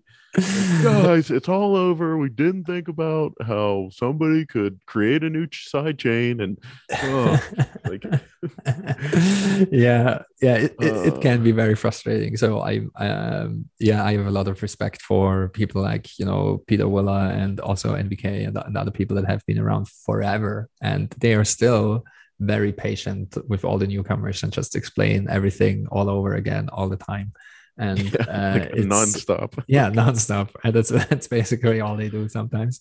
And uh, yeah i can't do it. Like i um i i just uh, i think i just don't have the patience. And i just um i I, I- think that the information is out there, you know, like if you have these questions, just do your research. Yeah. yeah if you have these questions maybe don't type the questions into twitter but type them into google and just click on the first link and read for an hour or two and then do it again the next day. And uh, like the information is out there. We went through all this and it's very easy to find as well. So my patience is limited for people that are just you know like trying to um yeah throw just the most basic questions into you know like uh, clubhouse rooms or on twitter or on twitter spaces or it, it doesn't matter what kind of medium. It's just um, like if you're really that curious just type it into google and see what comes up. That might be a better approach. Yeah, and I, I like your you know analysis. A lot of people have made this comparison too of the it's like an immune system, um, of like yeah you know the the toxic toxicity is an immune system, and I think it's important because it's like you even look at the you know the energy fud, and it's like we we have to be careful with like bending over backwards to try and appease these people. Um, you know about the energy stuff because really it's just a way for them to try and control bitcoin Yeah. um and so yeah I, I i'm like in full support. I remember when you said that and i was like yes yes like i was in my car like pointing at the stereo like yes yes like i 100% agree you know like we need the toxic you know the the the toxic uh maxis to to just be like you know yeah no like to be able to just like slam the door in people's faces that want to come in and try and like ruin the party yeah you know it's, it's, kind of like also a, I, I think like the the time for playing these stupid games is is kind of over now. You know, like we've Yep. we're further along um, uh, in in just Bitcoin's life cycle, and uh, most people they had like, you know, it's Bitcoin has been around for twelve years now, and it's on the radar of most people. I would say since like 2017, that was the big boom where just crypto Mhm. was everywhere, and so uh, to like if you if you want to be generous uh, then people had like five years kind of to to learn all these things. And um, but if you want to give them the benefit of the doubt uh, most people had like uh, at least two or three years to get up to speed and learn what bitcoin is. So i i, I don't think we have to start at the very very very basics. I i Mhm. just if you haven't read the bitcoin standard i just don't want to talk to you period. If you Mhm. haven't read the bitcoin white paper i just don't want to talk to you. You know it's like six pages. Just read it you know? Bitcoin standard exists as an audio version take like one weekend and and you know 1.5x the audiobook it takes you like six hours or something or eight hours i, I don't care. Like it's not that long you know? Not that hard. listen li- listen like read a, a bunch of articles like uh, read uh, the bullish case for bitcoin you know? Read some Mhm. good articles on proof of work. Read just uh, just do a little bit of research and and then join the discussion. I'm not willing to start from zero because all the information is out there and now bitcoin is a geopolitical game you know? The time Mhm. to play these stupid games is over now. With el salvador adopting a bitcoin standard. We're in very different leagues now and um, the bitcoin fud will get more intense. And that's also why i think the toxicity is so insanely important because it serves multiple purposes. It's not only to you know save newbies from shitcoins like that's one part of it. So a part of toxicity is a kind of love like a tough love. Like like uh, you know like if you we went through this we have more experience than you don't touch this shit. It's just like talking to a teenager you know like don't do Yeah. heroin. Like you know i was young once too. I have experience with drugs. Just it's not worth it. Trust me. Kind of the thing. And if you if, if you if you have to burn yourself just touch the stove once. Don't do it like three times. Don't be stupid. Okay? Yeah. and and so so that's that's part of of the toxicity. Another part is i want to make sure who are the people that i can trust that will hold the line who are the people with principles? Who are the soldiers in this information war that will have my back if shit really hits the fan? And so far shit hasn't hit the fan yet. You know we're still in peace times. There was no nation state attack on bitcoin. Bitcoiners aren't getting dragged off to the gulags. You can mm-hmm. still talk freely about bitcoin and and and For be a bitcoiner. And yeah yeah. But like i i wouldn't take this for granted. I mean Yeah. to be sure like in the us it looks very good. Like i'm super surprised that we have senators now and we have you know texas and miami. Like we have like bitcoin states and we have bitcoin senators and all of that is Mhm. looking beautiful. But you know the world is a very large place and there are some people in some countries where you still have to be careful talking about bitcoin coming out as a bitcoiner. And i want to have these people's backs and i want to like toxicity is a filter that will make sure that those you you will you will be able to tell who are the people that you can rely upon and you can't rely on shitcoiners like period like if you are in Mhm. this to enrich yourself and not for principled reasons and with the end goal in mind of separating money and state then i cannot rely on you on this war because you will be bought by the governments. You will be bought by the powers that be. You will you know like a central bank will come in and offer you like 10 million bucks and you will do whatever they say. So Mhm. and and i have some like i have a group of friends. I have some people that i i basically trust with my life you know like i have a, a very tiny select group of people. I know you know like they're toxic enough. They will not bend the knee no matter what. And so Mhm. those are the people i want to work with because those are the like we will need principled people because otherwise we will make all the same mistakes all over again. Like the central banks made their mistakes you know like it's very easy to print your own money. Mhm. you know? And with gold as well you know that's how this whole mess started. Like if if you're in charge of the gold vaults it's very easy to issue more paper certificates than you have gold in your vaults. And the same can be true for bitcoin you know? Like Mhm. fractional reserve bitcoin is a thing. And so we have to be very vigilant of not repeating the mistakes of the past. And luckily in bitcoin there are mechanisms in place that um, will be like they, they will come in very handy to make sure that we do not repeat these same mistakes. Like you can if you have a bitcoin bank for example you can have cryptographic proof of reserves. So you know that there is no fractional reserve um, shenanigans going on Mhm. and all of those things will be insanely important in the coming years and decades and i yeah again like for me part of the toxicity is just to to weed out um yeah the weak people kind of you know like you i, I want to make sure that you will be able to take the heat because i'm i'm of the opinion that it won't be easy going forward. And there might be a war coming. And you know in a war you need soldiers. You don't you don't need cowards. And you don't need um egotistical people that are just in the war to enrich themselves. Hmm Yeah, that's why I think you know part of why I feel so at home um, with with Bitcoiners is that you know like I can't. I mean, I wasn't in the military or anything like that, um, but we have a lot of you know people that were in the military and have that discipline. But um, you know, I was a, a hockey player, played very seriously, trained very hard, and like I'm, you know, we would run up ski slopes, like we would you know sprint up ski slopes um, and do insane stuff like that.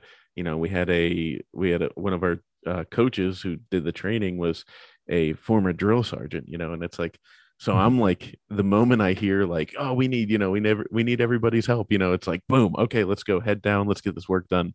You know, I'm ready to go.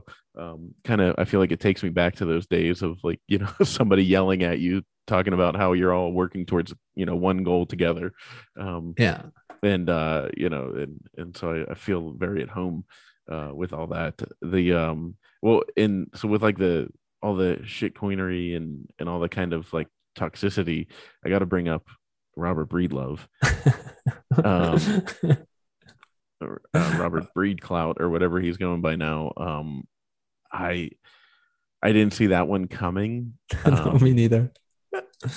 in retrospect, uh, whenever you know he on uh, on uh, John Vallis's show when he said that he Mhm. might take a run at the shit coins, I remember thinking that was weird Yeah. hearing it. Like I was like, uh, maybe he's just like exhausted or something, you know, and just like talking out his ass. Um, but uh, but yeah, what are your thoughts on like you know, I mean, because he's receiving a ton of that toxicity. Yeah, yeah, of course. Uh, as as as he should, I think. Oh, yeah, I mean, it's not a good look, uh, as you said. You know, like he was thinking out loud uh, if he should basically uh, get into shitcoins before the next cycle and then dump on retail uh, because his his thesis that he voiced was that people are still uh, just uninformed and the information asymmetry is so high that uh, most people are just stupid and will buy the shitcoins and so why not benefit from it um, to me it's it, it really is a big mystery i i can't make sense of it because no explanation of it makes sense in my mind. So i i just don't see i have no idea what why he did what what he did. And um, i was giving him the benefit of the doubt for um, almost a week because that's like uh, uh, i think the the the highlight of this like the the top of this whole um Breedlove controversy was maybe yesterday or two days ago, where he actually rug pulled and uh, sold his whole BitClout Breedlove 22 token stash. Uh, and uh, I think he cashed out 32K, which I would argue is probably not that much money for a person like him, considering his reputation and the years it took to build this reputation. I would argue, I mean, you know, like it's it's not nothing, but it's like if he just keeps doing what he has been doing, he will probably be able to make this in speaking engagement and by selling books and uh, with his successful youtube slash podcast show uh, he will probably make 30k every month like if he just keeps on course and uh, does it for like one or two more years. I, I would be just very surprised if, if that's not the case um, because he he was on a He a very upward following, trajectory yeah and a lot of patrons you know and very um, rich and influential friends and uh, you know like uh, very close to michael saylor and ross stevens and, and those people. So um, uh, and yeah I, I have some insights into into those things that i'm not willing to share publicly but i i just can't see that like a lot of people said he just needs the money and i just don't see that. Like uh, the, the the things i know about robert it, it it, it would surprise me if he really was in trouble financially. And as i've said in, on twitter as well you know like there are some bitcoiners that actually did not manage the money well and ran out of money and ran out of bitcoins and were actually broke. Like andreas antonopoulos was broke at the 2017 top and then just be upfront about it you know like Yeah. uh, I, I i made a mistake. I traded on leverage. Um, i spent all my bitcoins because for andreas you know he wasn't trading. He just spent all his bitcoins because he was flying around the world teaching everyone about bitcoin and he was doing it out of his own Out of his pocket, pocket. and and he invoiced in bitcoin and he just used bitcoin um, uh, as a medium of exchange mostly you know and so he just know, miscalculated and i think he had to like you know maybe buy a flat for his mom or something like that uh, i remember something along those lines and he just ran out of money and the whole bitcoin community came together and in like two days uh, um, they gifted him bitcoin that was worth like 1 million us dollars you know a little bit more Wow. and so so if robert would have been in financial distress just be upfront about it. I'm sure there would be a donation drive coming your way you know? Like he was in very Mhm. good standing with the community. And the same was true for example for hodlonaut you know? He got into legal trouble and a lot of people uh, pulled funds together and uh, uh, made sure that he is not in financial trouble because of all the lawyers and everything else he he needed. And and so i'm just super surprised about this move. And it was very disingenuous from the start you know like uh, if it truly is just public inquiry into a project first of all why do it publicly? Like he's very good at yeah. private inquiry. Uh, second of all if it's just public inquiry why post the link to the platform and to I his know, profile? exactly what i said. I um, like, just don't post the link. You can post if, the exact same yeah, thing yeah, without the link yeah. And then why double down behind uh, public inquiry when people start calling you out? You know like why are you posting this link? Why are you generating all this buzz around bitclout? And and that that was my main um, point of criticism with him because he has a very large spotlight. Like he has 150k followers on twitter and uh, i don't know how many on youtube but he has plenty of followers. And i have like he has five times uh, my follower amount or something like that. And if i have a controversial tweet a million people will see it okay? Like that's mm-hmm. i you can like i sometimes look at, at these weird statistics uh, when when some tweet blows up and it's just a lot of people will see this shit because that's how these networks operate. And so this controversial tweet was at least seen by a million people. I'm pretty sure about those numbers you know? Like he, he has mm-hmm. 150k direct followers so it's not outrageous to say that a million people saw this fucking bitclout tweet including the link.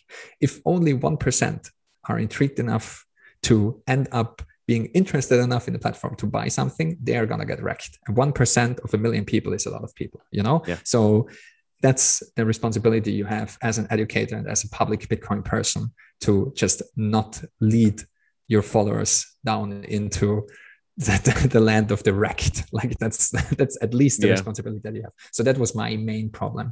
And then like he doubled down and tripled down and no, like you know the uh, like uh, it's the end of truth if you can't inquire freely and blah yeah. blah blah hiding behind these philosophical statements. And then he started actually blocking he actually started blocking very solid bitcoiners. And that's where my ears perked up you know because if you start blocking your own people, like really solid Bitcoiners, like Mr. Hodl and Dan Darkpill and other people, like really solid Bitcoiners. And then he started um, shitting on nyms, like basically, if you you're a coward, if you hide behind, like if you don't show your face and don't use your real name, you're a coward, basically. Which is kind of ironic to say something like that in a room full of Bitcoiners because you know there's Satoshi and other people. yeah. so it's it's it's it's very it, it was very bad form and just not reading the room correctly. And um, yeah, it all went downhill from there. So um, again, if it's just about public inquiry, why post a link? If you post a link and you repeatedly state that you're not doing this for financial gains and you're not paid to tweet this and so on and so forth, why sell all your coins and actually rock all your followers you know actually do a rug pull? And why do it for such a low amount of money? You know like i, I can understand an exit scam if it's for like 10 million or something but for for, for like he's a 000.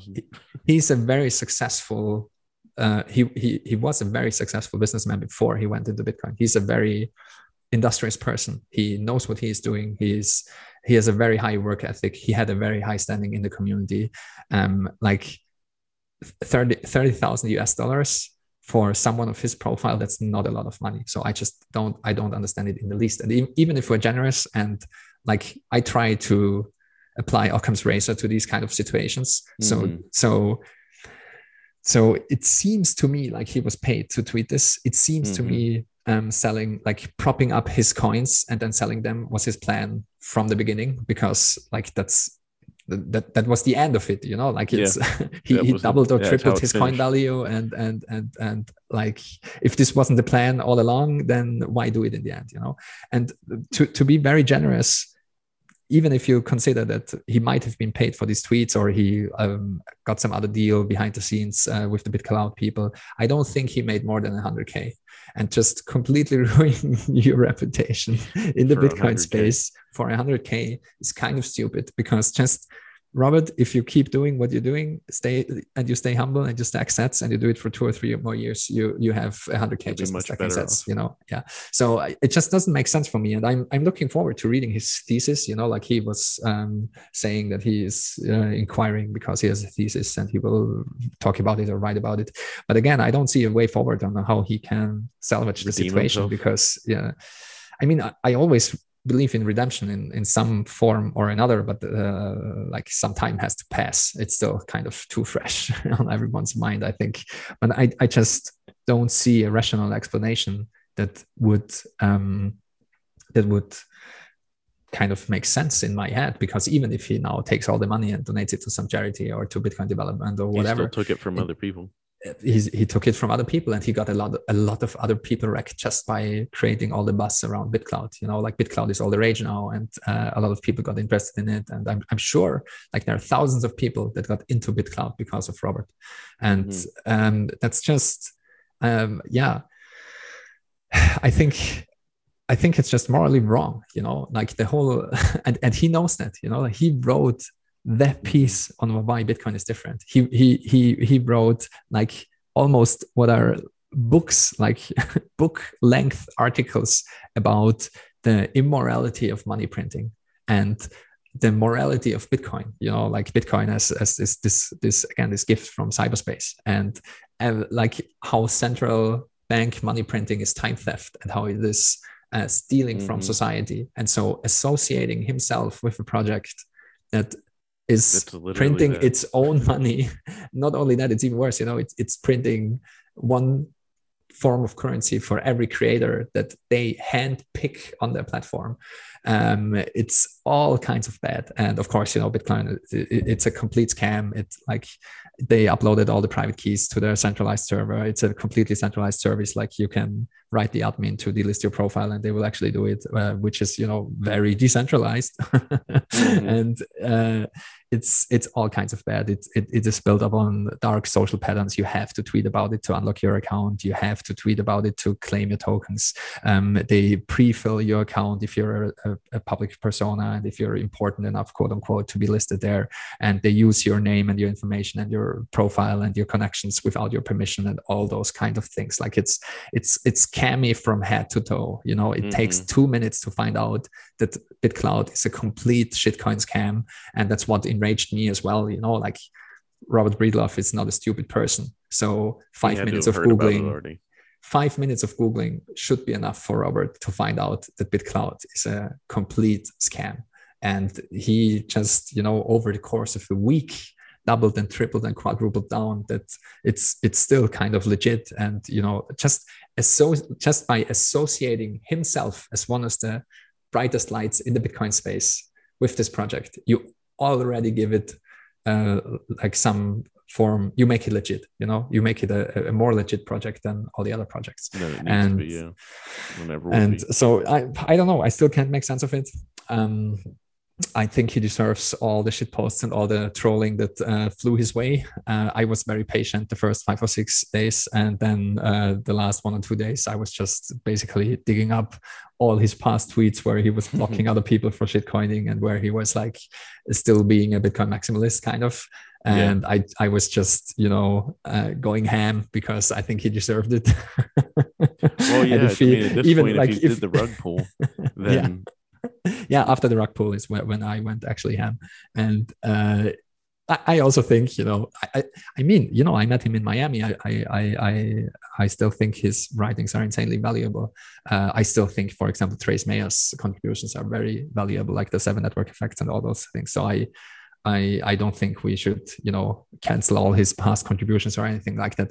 But my view of Robert changed drastically because he was just very disingenuous and uh, he ended up blocking, I think, like 50 solid Bitcoiners, myself included. And I was um, going to ask if you've been blocked. Yeah, yeah, I've been blocked. And he also blocked hodlonaut, and he, he blocked like so many very solid, awesome Bitcoiners that, um, yeah, it's really hard for me to understand what got into him because if if you're blocking half the people in the space uh, um, that are that have been Bitcoiners for you know like the past six or seven years, then I mean, it seems to me that it's also some kind of ego thing that there's just no way he could be wrong on this you know like he still thinks he did the right thing. He still thinks it was just innocent inquiry. He still thinks that he's pursuing the truth and uh, he's doing all that to you know not be ignorant about uh, like not be closed-minded kind of. Um, that's what he his statements and his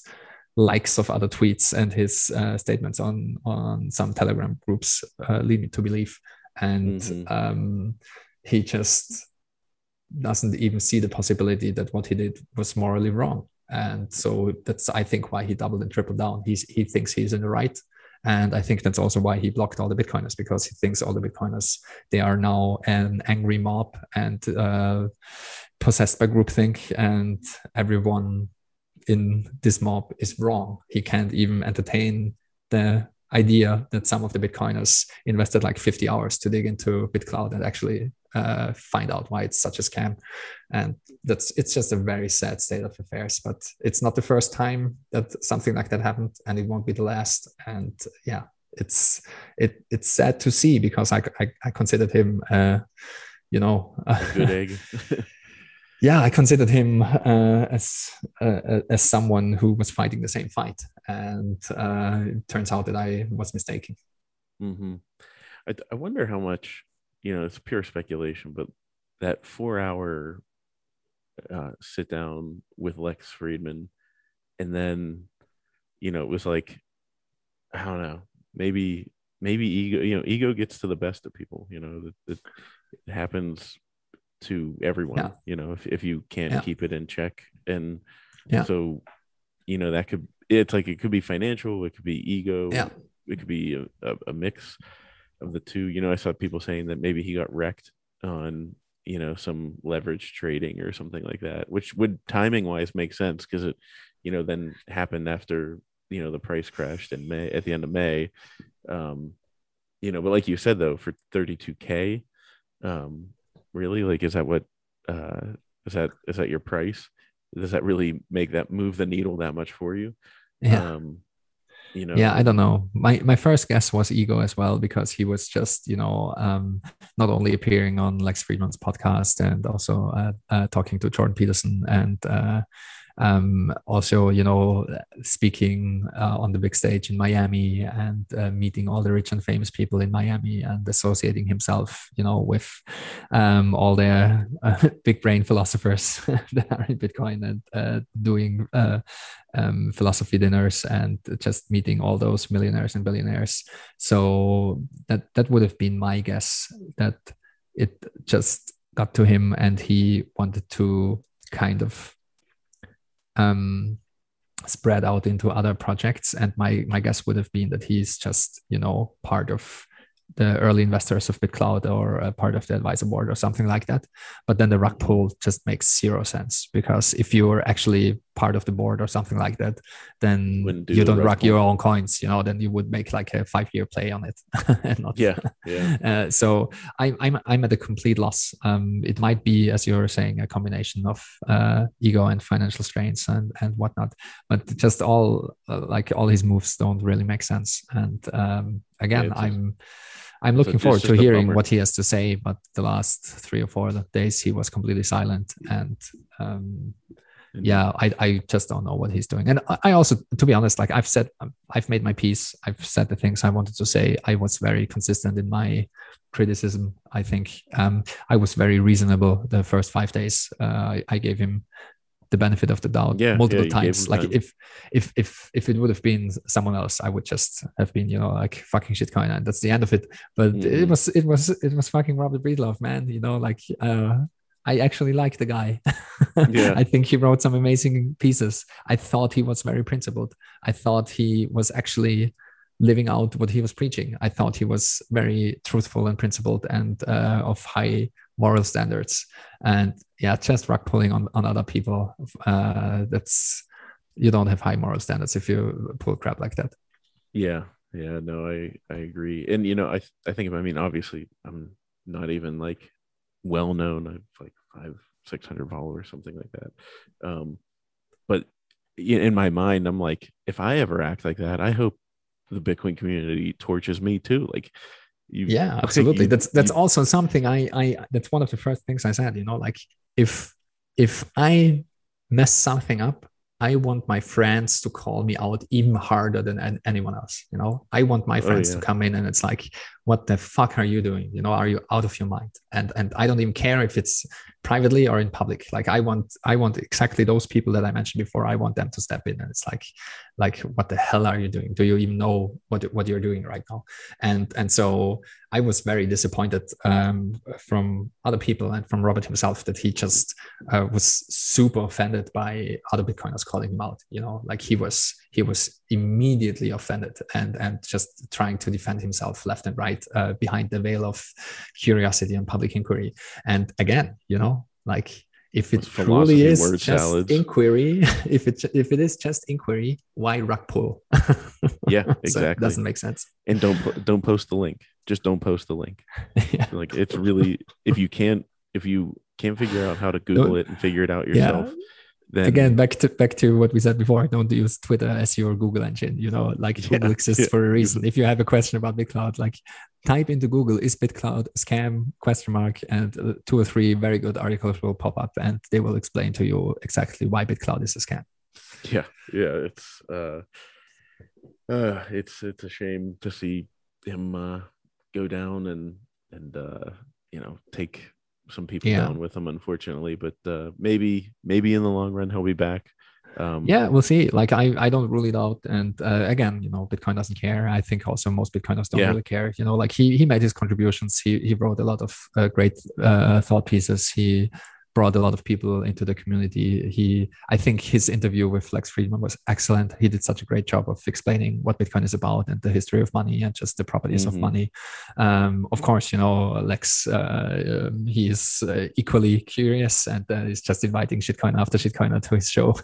Oh, yeah. and so I and think he's- I think Lex is equally reckless because um, I don't even want to run the numbers of uh, how many people potentially are getting wrecked uh, as listening to the Lex Fridman podcast because he has uh, like a large following as well and many many listeners. And if you have Charles Hoskinson, uh, you know, spout nonsense for five hours straight, a lot of people will um, make the assumption that he's a smart dude and actually knows what he's talking about, and they will look into all the shitcoin projects he's involved in, and uh, they will just miss out on Bitcoin, and they will regret their quote unquote investments um, soon enough. So I think that's just a very sad state of affairs, and I think it's very reckless in this area to learn out in the open and learn in public because all the people that follow you along will make just by extension the same mistakes that you are making by learning in public. Mhm. there is no way around it. And so you will get other people wrecked. And that's just i i think it's very unethical. So i try not to do that. Yeah. Uh it's um yeah it lex he's another arrogant one. Just like what what's he follow like three people on twitter yeah yeah i mean You know. he, he he slipped up once and and, and bitcoiners gave him a, a, a lot of crap for that but uh, that's where he um uh because he he he's playing the part of, of being very humble and very you know full of Yeah. love and and all of that i mean he blocked probably 500 people without interaction just because they had laser eyes and i was one of them so that's very loving already you know Yeah. like just just block everyone on twitter because you don't uh, agree with their uh, choice of profile picture and uh like he he just it, it really got to him all the all the trolling um uh, Oh, yeah, and, he and he mentioned he, he mentioned that you know uh, he's actually very smart and has a phd and he did a lot of hard things and people shouldn't troll him. Like he's he's way way smarter than all those twitter people. And it's just so hilarious because it's just so not true in bitcoin. Like he he, Yeah. he knows nothing about bitcoin. So uh, it would just be better for him uh, as always as with for all people to just listen and learn and stay humble. And uh, yeah he even though he tries to act very humbly all the time on the podcast he doesn't come across very Doesn't come humble across with his twitter actions yeah. No and the the whole i mean setting up an image and you know it's like i don't know. That yeah. maybe it's reading too much into it but you know you're sitting there trying to wear like the same suit and tie all the time and like have this like image projected across like what are you like steve jobs You know, yeah you i mean wear the same thing every day and like I- see like that girl from the the girl that uh, who was the girl that had that company that was selling pharmaceuticals oh yeah Oh, and I- I she was like, "I'm name. like yeah. Steve Jobs. I Yeah, just yeah. wear the black shirt every day because you know." And it's like, like, give me a break. You know what I mean? Like, like right now, I'm wearing basketball shorts. Like, I don't, I, I just really don't. I have like, I don't know. I mean, I don't. You know, it's like if somebody wants to attack me for like, you know, when people come like, "Oh, I have a PhD, you shouldn't troll me" or whatever, and it's like that's a joke. Mm. Like, I don't, I don't ever tell somebody how smart or not smart I am. You know, I actually prefer people to think that I'm an idiot because that helps me. like that puts me in an Yeah, yeah, advantageous situation. It- Like it's better to be underestimated uh, that's for Yeah, sure it's just uh, like so- I, just, I just have no patience for these Yeah. people. I, I would love to go on like Lex's show because um uh, like if you if you ask my wife, like I would have zero problem telling him exactly how I feel. Um, I I have it's almost a too like I I have that problem too much, where like I just have zero problem just if somebody deserves it, they'll get it, and I'll I'm I'm not gonna like I won't change my tune based on who you are. Yeah. Um, so a- Yeah, I- I, th- I think that's a good thing, but um, you know, it can it could lead No, to I- some I- problems. I think it's definitely a good thing. Um, and I, I think it's funny how Bitcoin exposes uh, like all the people basically. Like um, if you look at the downfall of Nassim Taleb, for example, as well. Um, it, it, it, it it's funny how this relentless truth machine is relentless in more ways than one. Because if you um, fail to align yourself with Bitcoin, you will not only suffer economically, you will also suffer um, uh, spiritually and also uh, cognitively. Like, you, Yeah. it seems that um, if people have a problem with Bitcoin, they will try to argue their way um, into attacking Bitcoin, kind of. You know, like Nassim, he, he's currently writing this paper about uh, why Bitcoin doesn't work, basically ignoring ignoring the last 12 years of facts. Yeah. And um, it's not the first time that something like that happened. So uh, that's what we call one one sort of Bitcoin derangement syndrome. You know, like here, um, I don't like Bitcoin, so like ergo Bitcoin cannot work. Ergo, I'm making things up why Bitcoin doesn't work, even though it's working, you know, and even though it's monetizing and even though it's eating up all this value. And uh, I think the same is true for a lot of the public intellectuals like Lex Fridman. Um, they're just too smart for their own good. You know, it's just like, um, uh, like okay, um, I'm smarter than all the Bitcoin people, so I will find out Bitcoin 2.0. Like I will make Mhm. Bitcoin better. I will fix Bitcoin. I will invite people that build the next Bitcoin. I will tell you exactly why Bitcoin can't work in the long run. Yep. I will tell you exactly what is wrong with Bitcoin, even though they haven't understood Bitcoin in the first place. And uh, it, it happened quite quite a few times with different uh, public intellectuals. And yeah, the most recent one is uh, Nassim Taleb, who who seems to be like completely deranged now, Losing his mind. completely losing his mind. And um, I think that's also, um, I think it's the way I like to understand this is that Bitcoin is kind of this unmovable force. You know, it's completely unmovable, and it doesn't matter how large your intellect is. You will not be able to change it. You will not be able to move it. Kind of, and we've seen this in the past with like people like Roger Ver and and uh, Craig Wright Yep. and other people. You know, they they try to infiltrate and change Bitcoin, and and they just because it's such an unmoving thing, they fail over and over and over again, and it it actually drives them completely insane. And I Yeah. think I think we will see this more and more as Bitcoin grows and um Elon's a big candidate for yeah e- exactly. Elon had his his bout with uh, I, I still haven't written off elon yet but uh, uh, he's he he had had his form of slight bitcoin derangement syndrome that's for sure and i think i think we haven't seen the end of this like bitcoin is bound to grow and will brush up against more and more people and some of those people will think that they are smarter than the market think they are smarter than satoshi think they're smarter than all the bitcoiners and think that they found a flaw or found the next bitcoin or whatever and Mhm. bitcoin will drive them insane because in the long They run can't beat it. No, you can't beat it. Like number go up will drive you insane. You know, like Peter Schiff is a good example as well. You know, like it's Yeah. just and all, all those people that you know discovered Bitcoin in, in in 2010 and started trash talking Bitcoin in 2011, and they're still on Twitter trash talking Bitcoin, and they just missed out on you know 20 million percent gains. Yeah. it's just it's very hard to not lose your mind because of it. Well, yeah, and I think that they're like sounds really arrogant, but like, um, I think that people whenever they they think they're that smart, that shows the limit on their intelligence. Like that, Yeah, it, it's it, it kind of like I- puts a flag in the ground of like, okay, Yeah. here's the here's the postmark of where their intelligence ends.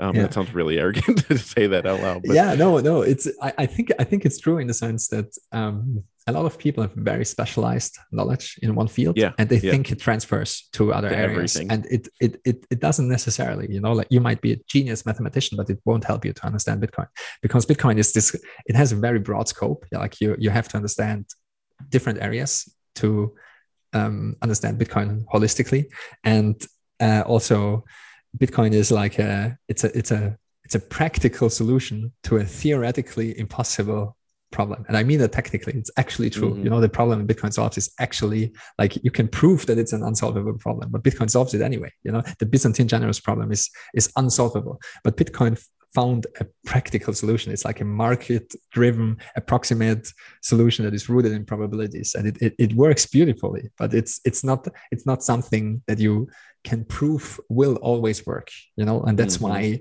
the, the super smart giga brains they will show you mathematical proofs that bitcoin cannot work and they're and, and and they're kind of true wrong. like it's it's yeah. it's kind of true but but they're wrong practically you know like yeah. we have 12 years of evidence that bitcoin works and it will continue to work you know uh, and and we've seen this in the past you know there's famously uh, there, there, have been some scientists that will uh, uh, show you aerodynamic mathematical proof that bumblebees can fly and stuff like that and so uh, they were wrong too you know obviously yeah. and uh, so yeah, Bitcoin is like the bumblebee. It, it, it, it, it might seem to defy the laws of economics and defy the laws of computer science, but it still works and uh, it will continue to fly. Yeah. Well, GG, I really appreciate you coming on. Um, this was a great conversation. I really uh, thoroughly enjoyed it. Um, so where where can people find everything that they're? Uh, I, I trust me, I want to keep going, but I know I don't want to tie up your time too much, and yeah, and I, got other things too. So um, I could, but I could I could keep this conversation going for another couple hours. So maybe in a couple yeah, months likewise. we'll do this I, again. I, I, had a great time, uh, and I'm I'm always happy to talk Bitcoin. So uh, yeah, anytime, hit me up if you know some some new uh, drama unfolds and uh, there's yeah. something we have to talk about. But uh, yeah, no, people can find me online. I, I think easiest is is Twitter. I'm dergigi on Twitter, and uh, also all my writing is on dergigi.com. Everything is linked on my Twitter, so you you'll be able to find it. And um, yeah, there's um, not much else to say. The easiest way to support Bitcoin is um, just set up auto DCA, buy some Bitcoin every day. That's that's how we win. yeah, stack and hodl. Exactly. All right, thanks, GG. thanks, Corey. I had a great time.